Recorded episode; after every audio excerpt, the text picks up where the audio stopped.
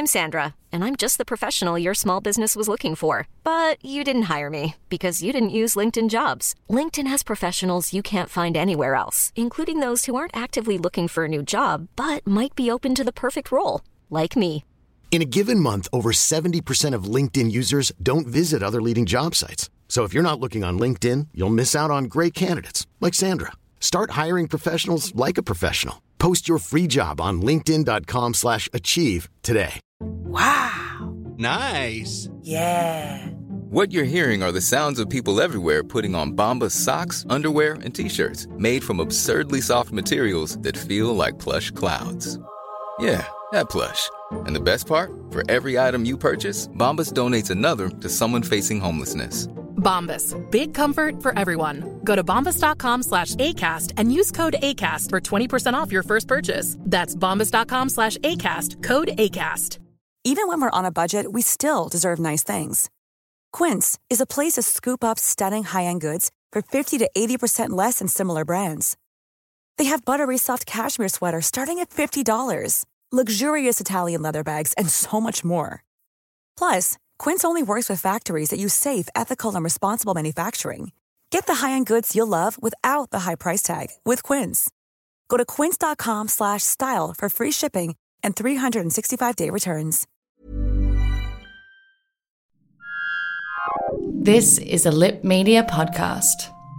Hello, chickens. Uh, this episode is brought to you again by Matt, who sent me dollies and biscuits to P.O. Box 850 Strawberry Hills, or you can just use the ACAST supporter feature. It's probably easier.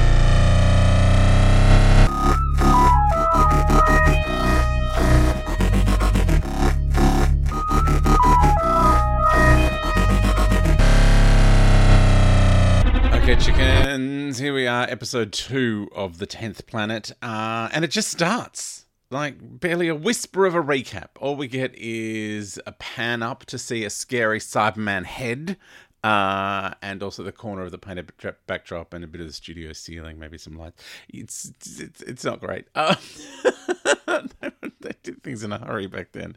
Uh, so the doctor says, tells Cutler, the the yelling general, oh, we'll get more visitors. And Cutler says, that's nonsense. Uh, and he's focusing on the spaceship again. He's like, all right, Dr. Barclay, this isn't a convalescent home. So that's clearly the name of the beardy man with the nice glasses. That's Dr. Barclay. Uh, the Cybermen out in the snow put on the soldiers' outfits that the soldiers that they've just killed and dumped there in the snow, um, which is it's not going to be very convincing because they're gigantic and the soldiers were normal size. Uh, but they put them on anyway. Um, in Geneva, there are the, the, boss of the world. I don't know what his what his name is. Um, he's like, "Get me the polar base," and then we watch the international news, uh, and they show us that there is a new planet in the space, and Australia's on the top. Oh yay! But we're upside down. Um, and they say there's no danger to Earth; it's going to be fine. Uh, meanwhile, at Geneva, they still can't get in touch with the base. Uh, Dr. Barclay makes an announcement: they have to save the space capsule, and uh, the, the doctor, our doctor, says, "Oh, that, that capsule can't last another orbit." Um, so the doctor starts yelling at Cutler, and uh, Cutler orders uh, some soldiers to take him away, and the soldiers turn out to be uh, Cybermen. It's not very convincing, but they that's what they are. Um, then the Cybermen shoot someone. Uh, then the Cybermen say, "Don't worry about the spaceship. They they will not return." Uh, I love these these Mondas Cybermen voices. They're so cool. Uh, Polly's like, don't you care? Why should I care? Um, their planet is called Mondas, uh, and we find out it was a twin planet of Earth, and they drifted away to the edge of space, but now they've returned. Um, and they say, we were like you, but we were getting a weak lifespan, getting shorter. uh, so they had spare parts replaced until now they're almost all machine but they have human brains but no emotions. And Polly argues with them about the, the emotions uh, to no avail, clearly. Um, Cutler bangs the desk and he sends a message to Geneva. So meanwhile in Geneva, they're like, oh my God, there's been an emergency. Get them on the microlink. Uh, Cutler refuses to do as they say. So a Cyberman squeezes his head and he passes out. Um, the Cybermen are going to destroy the communication systems, which will kill the astronauts. So Dr. Barclay's like, oh, all right, I'll do what you say. I'll tell Geneva we're fine. And he makes up some lie uh, about the moderator rods. I guess in the the reactor, um, moderator rods are like, you know, that's what stops the nuclear reactiony stuff happening. Um, usually graphite, I think, moderator bricks are and rods and things. Um, so yes, they say that the moderator rods that were affecting their signal, uh, and Cyberman says there's no point contacting contacting the spaceship, but you know, go ahead, and orders the other Cybermen to kill anyone who doesn't do what they're told. Uh, Ben's like, "Oh, we've got to run to the TARDIS." And he grabs a gun and the Cyberman's like, no, stop. Uh, and then he bends the gun like Superman. Oh, it's pretty cool. Um, so he says, it's useless to resist us. We are stronger and more efficient. We must be obeyed. I love talking like a Cyberman. I want to do this whole podcast like a Cyberman. And Ben is locked in the projection room.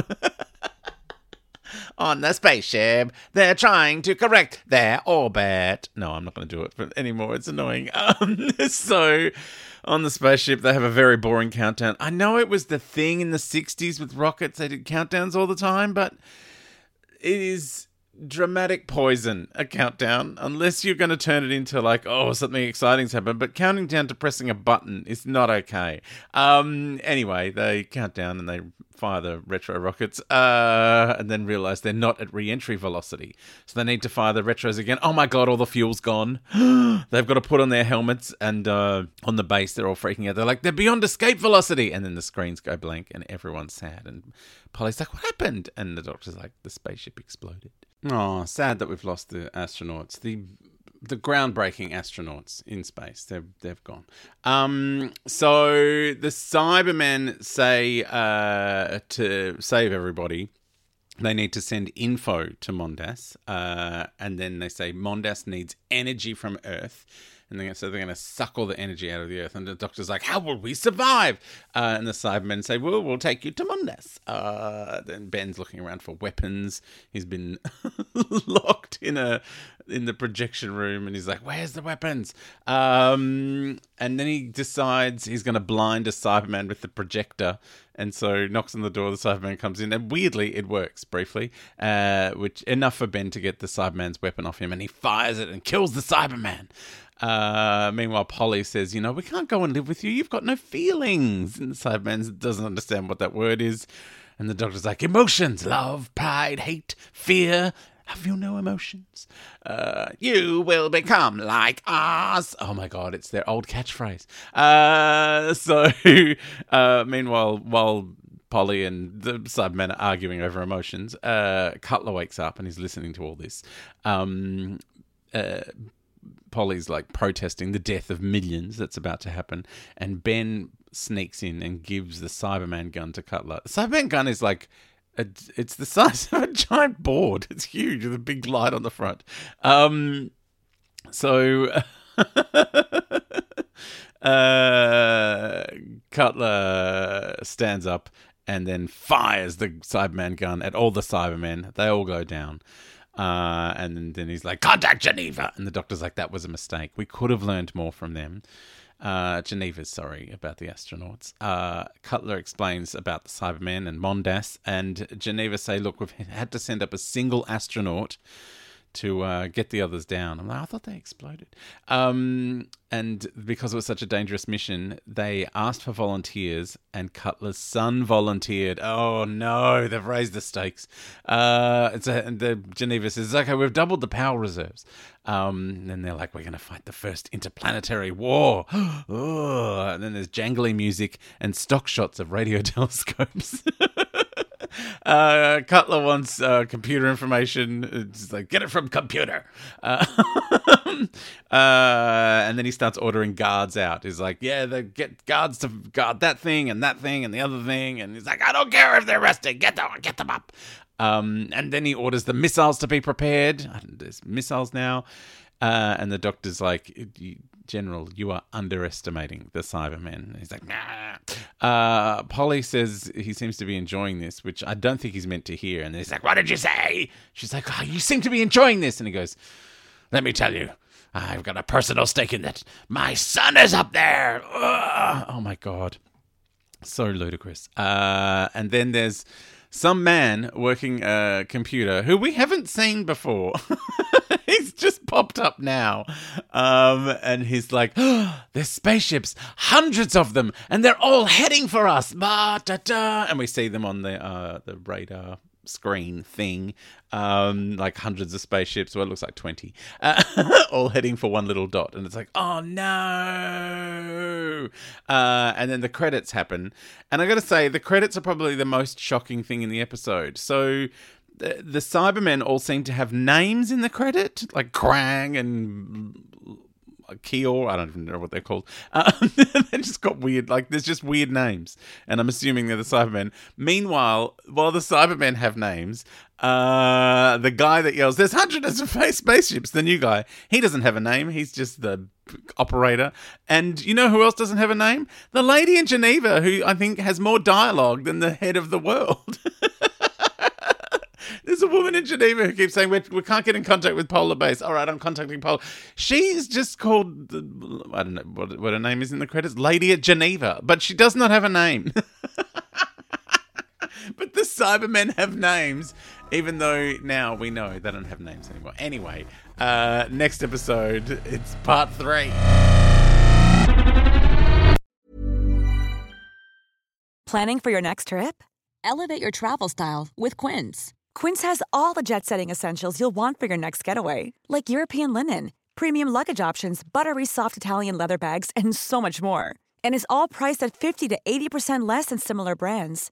Plus, Quince only works with factories that use safe and ethical manufacturing practices. Pack your bags with high-quality essentials you'll be wearing for vacations to come with Quince. Go to quince.com/pack for free shipping and 365-day returns.